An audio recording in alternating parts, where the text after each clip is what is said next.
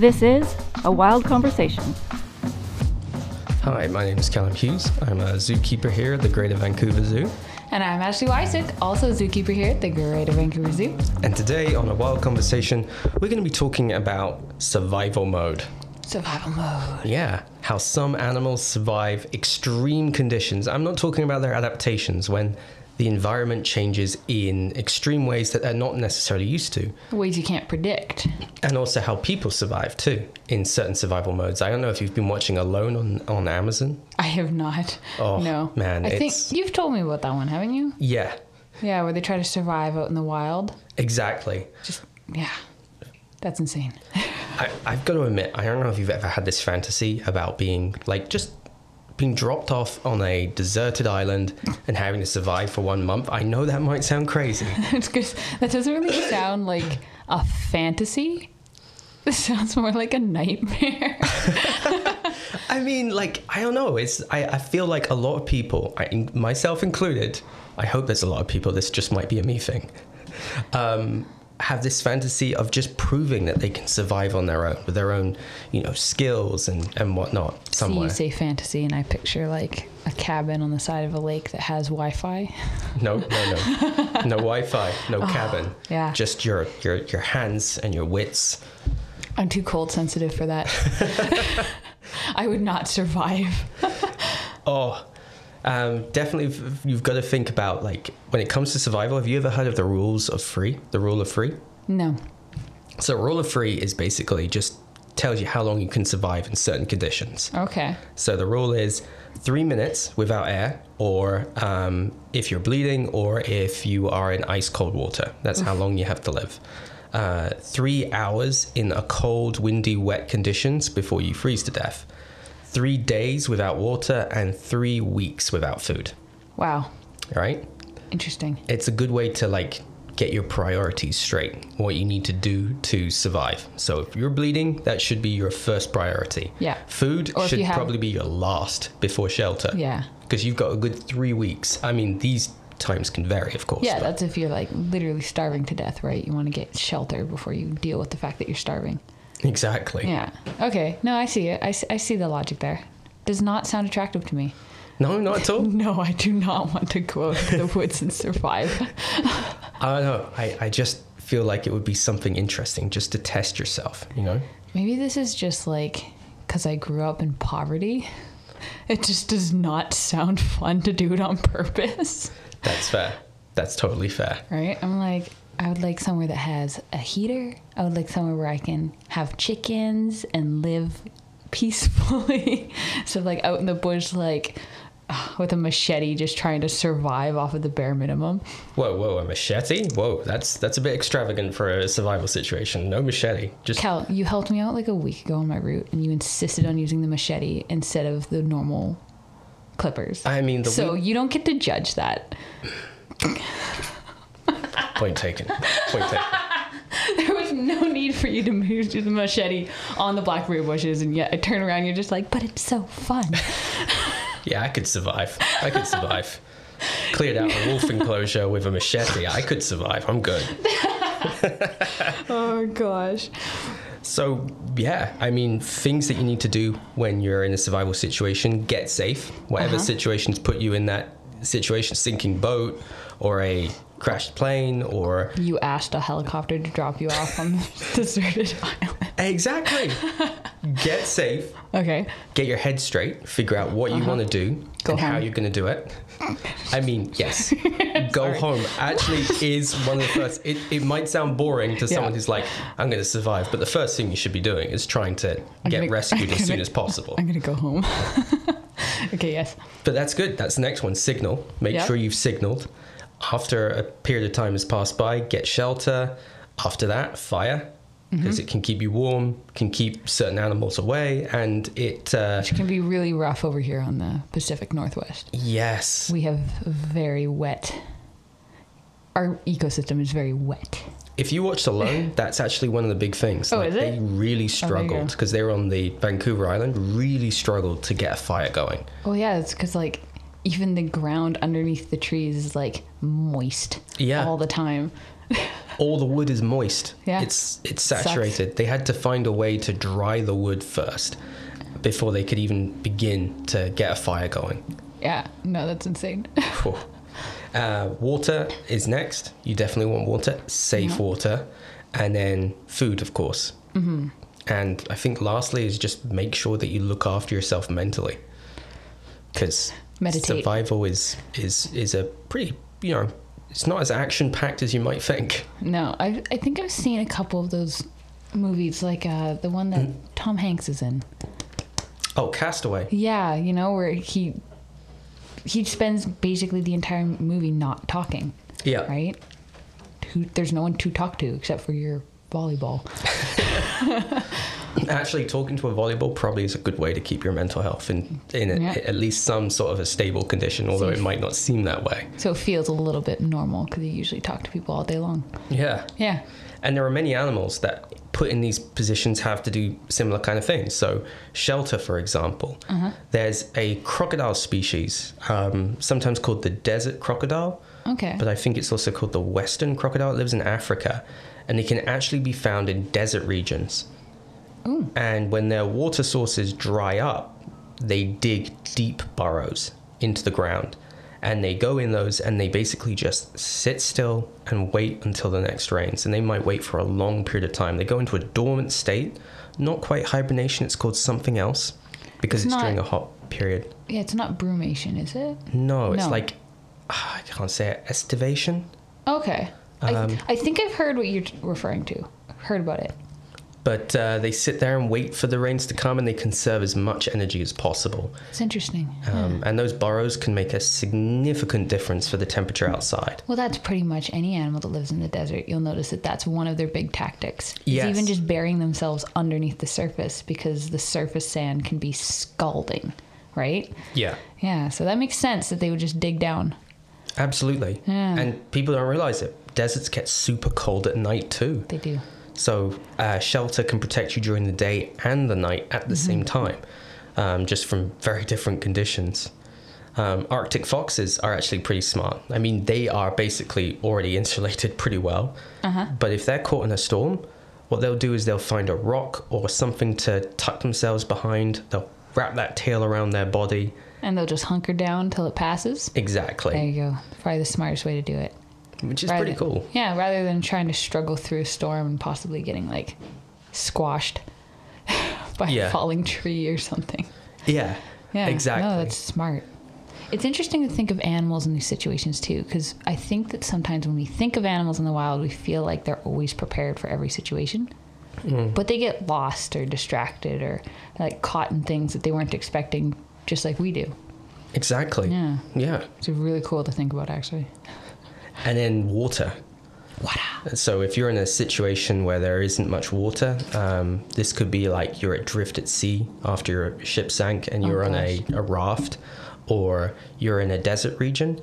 Getting water can be a serious challenge. Mm-hmm. Um, or maybe you're experiencing a drought in your area. Ooh, yeah. Um, One thing that's really cool that I learned from uh, that the indigenous um, people of Australia would do Mm-hmm. is there's a type of frog called the water holding frog. Water. Okay. So The name pretty much Yeah, tells you yeah, what's going I, on. I understand what's happening. So when the when it rains enough, these frogs burrow down into the ground and they actually shed their skin, I think, or they secrete a mucus that hardens on the outside, and it Okay. basically acts as a wrapper holding in all that moisture that the frogs have after absorbing a lot of the water around them. Huh. And they have a conveniently, they've got two holes right where their nose is, just where their nose is, so they can breathe. Although they go into a dormant state where they, they breathe very slowly to conserve energy. Um, so Until the rains come back. Exactly. Oh, interesting. But the indigenous people of Australia picked up on this, and in times of extreme drought, when they needed water, they would dig these frogs up and they would squeeze on the frog, Oh my gosh. and they would get the water out of it. Some, I think the water's stored a lot in the bladder, and that might sound really gross, but it's actually not very concentrated. So there is water there, and this is a survival situation, of Yeah, course. this is like I am desperate. I don't care that there's a little bit of frog pee in my water. exactly. And uh, yeah, it just goes to show you that if you're in a really dry situation, a riverbed can still hold sources of water. Um, Sometimes you just gotta dig. sometimes you just got to dig. Yeah, it could be underground water. It could be um, animals that have gone into a dormant state and are retaining that water. I know elephants will do that too. They'll actually like dig new wallows. Often not even when they're desperate, but even just in really in areas that are high in minerals. Hmm. Right? And they'll make almost like these big old mineral baths in the middle of the jungle. Yeah, I've heard that too. yeah, it's really cool. Yeah. it- it's also a good thing to think about because if you are stranded long term, very long term, you Mm-hmm. Yeah. also have to consider nutrients that your environment might lack. You know, like we need uh, vitamin C, we can't produce it, so we need citrus. So Mm-hmm. or you get scurvy. Exactly. so you have to, as a person, I think great apes as well. Um, we are one of the few animals that can't do that, can't produce that substance, so we have to eat citrusy fruits. You can also get it from certain organs, for example. So if you catch something and you're eating it, something that you might have turned your nose at before, you should probably be eating to get that nutrition. Yeah. No, that's really interesting. That's actually a, a fair point because if you get lost way out in the mountains of North America, you're not going to find an orange tree just like Yeah. up on the top of this mountain. you would need some berries and they're only seasonal too so Mm-hmm. it would have to be you'd have to make the most of that season It's very true. um, Hopefully, you're not stranded for more than one season, though. yeah That does not sound fun. probably not unless you're there for like a competition like um, like Oh, gosh. that i don't know if you watch Bear Grylls Uh, I think the only thing that's even remotely like that that I used to watch when I was younger was Survivor. Oh okay Yeah, I was one of those kids. My family used to put aside time to watch Survivor together. oh man Yeah. I remember. But that was very different because you could play a game and get like a bag of potato chips. So, you know. okay that's that's yeah, Yeah. got yeah yeah, it was it was an interesting show. speaking of water another thing you can do is condensation um, Oh, yeah, yeah. if yeah. you're out at sea, they usually provide you um, with your life raft. You usually have a device that um, acts to evaporate the water. It's kind of like a dome of uh, plastic. Um, basically, it evaporates the seawater. The seawater, the water that's evaporated, condenses on the side and trickles down to special compartments where you can get water. Yeah, so that it gets rid of the salt in there. Exactly, Yeah. and gives you something to drink. Very needed. And and some animals actually use something similar too.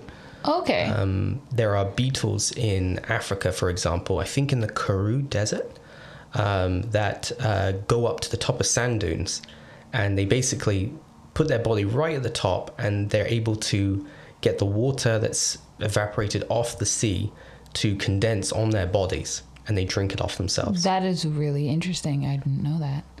Well, flamingos can do something like that too, can't they? With salt, because they live in such alkali or sal- saline lakes. Yeah, Yeah, it's really interesting how animals will adapt like that, so that they can live in conditions that no one else can.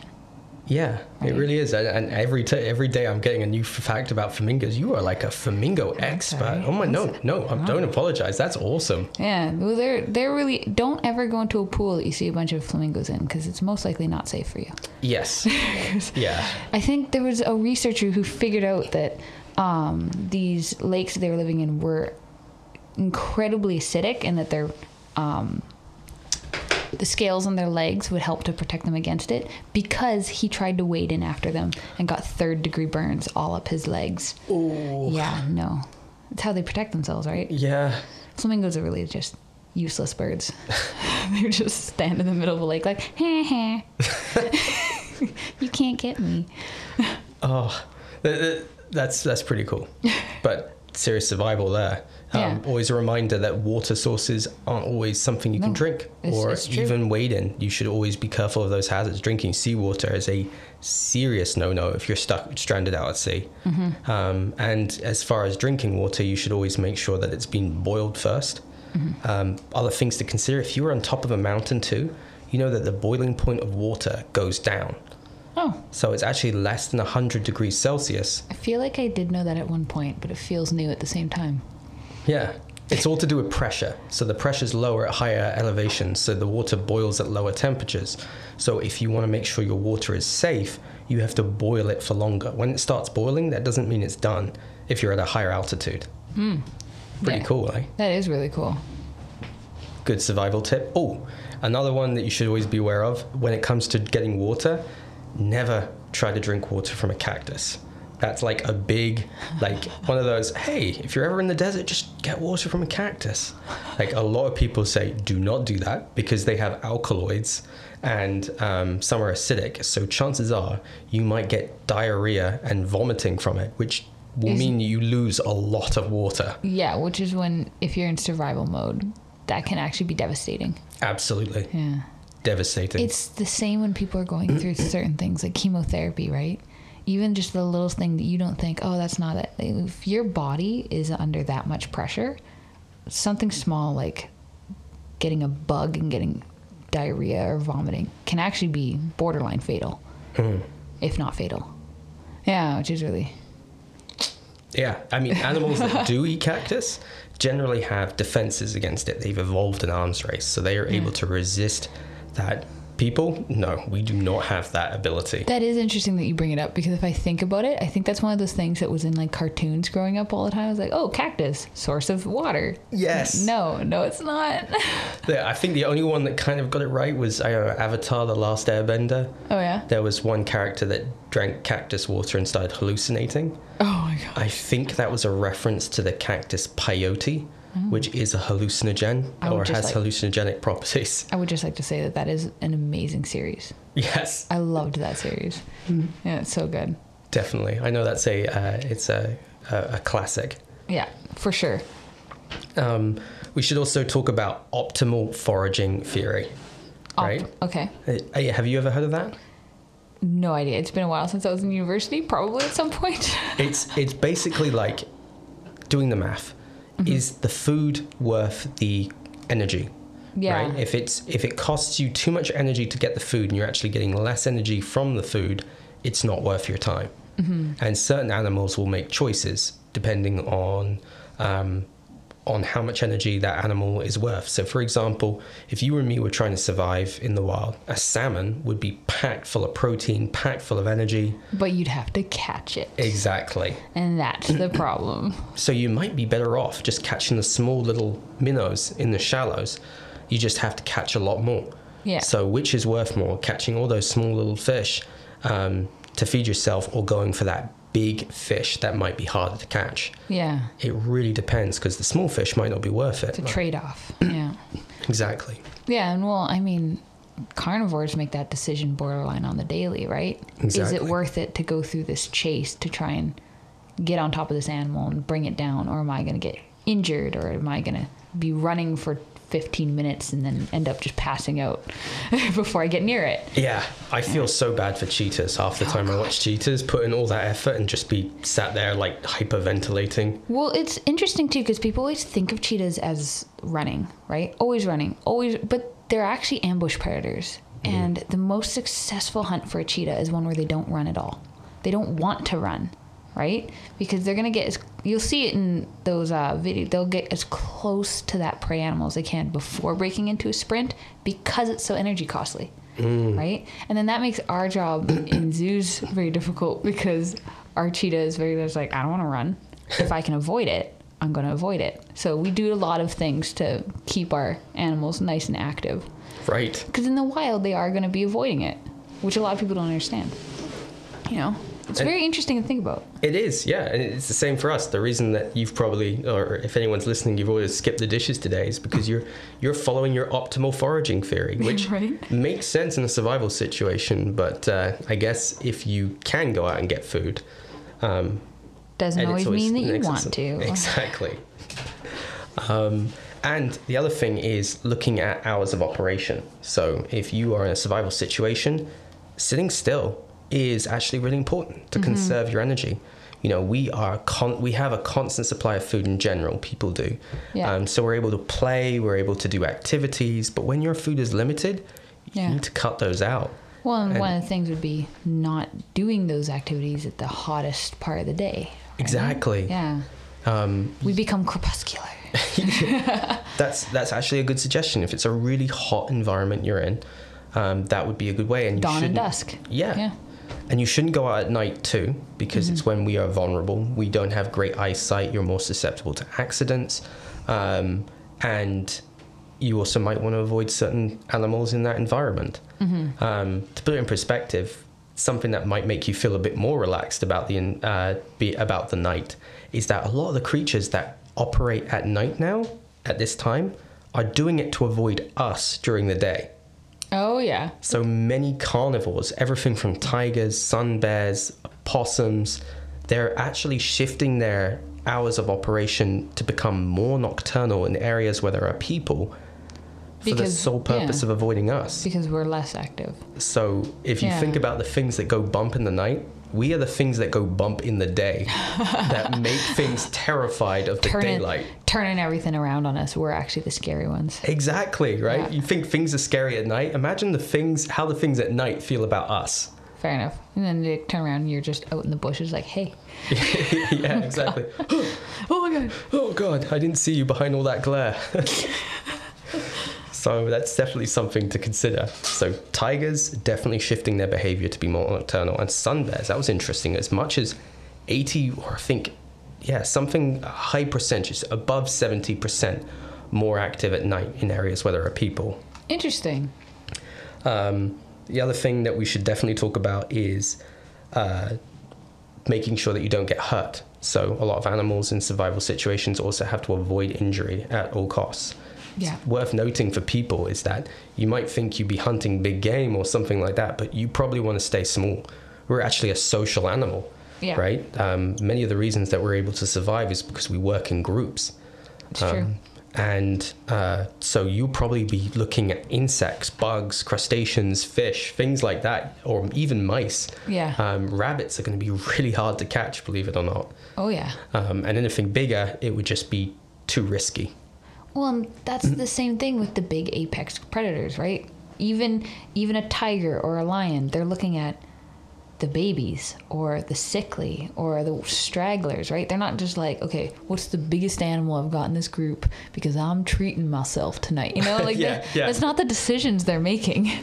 You know, they're making those decisions that are going to be easier, right? Because exactly, an animal in the wild doesn't. They're not going to just be like, "Oops, I broke my leg. Time to walk down to the vet clinic down the road." You know, like Yeah. that's not an option for them in the wild. You have to sit still and you have to hope that you're a social animal. Like lions will sometimes be supported by their prides. Um, Sometimes, and then like yeah like they will actually um, make the kill and bring the animal over and they have a chance to recover yeah, which is pretty cool um, the good thing about survival too is that it can actually give you some good pointers for even life just living at home um, i recently learned that you can keep your a room in your house warm by using two flower pots on top of each other. Um, so you have a smaller flower pot and a larger one. Put some candles underneath put sorry put some candles on a baking tray um, and then put a flower pot over the top of it and a larger flower pot on top of that. And it basically produces a constant supply of heat interesting. so if you end up in a situation where the power's cut to your house and it probably won't be coming on for a long time you can actually keep your house warm using two flower pots a uh, baking tray and some cheap candles and it's a good money saver too Yeah, that's what I was gonna say. Or if you really don't want to pay for heating that day, that month, just put them everywhere. Uh, last thing I want to talk about too is um, the uh, survival pack you should have in your car. So I recently learned this here in Canada that you know if you are in a sit where you're driving on roads that might be closed, that it's a good idea to carry um, candles, a flare, water, um, kitty litter, um, a shovel, and um, did I mention food already? No. think food like granola bars. Oh, and that's because if you end up in a situation where your car's stuck on the side of a road on the mountains or um, on a road that's been closed behind you, for example, um, the cat litter can help you get traction on your tires to move if you're ever stuck. The shovel can help you dig out. The candles, if you light them inside the car, will keep you warm and you can save your fuel. Um, and of course, granola bars, food, and water, a good supply, and the flare gun can help you signal for help. I did not know this until I came here, and it's my girlfriend that was actually the one that pushed for having a survival pack in our car, which is pretty cool. Yeah. I mean, it makes sense. So much of uh, Canada is pretty much just wild space. Yeah. Right. Yeah. Well, That's really cool. This has been uh, a really cool conversation. Yeah. If anyone has any questions for us concerning survival or your survival fantasy that you want to live out, No. Like me, No. I'm looking for people who can relate to how I feel about yeah, this. Yeah, because I'm judging him. Do not hesitate to email us at podcast at gvzoo.com or DM us on our social media. I'm Calum Hughes, and I'm Ashley Isaac. and this has been A wild conversation.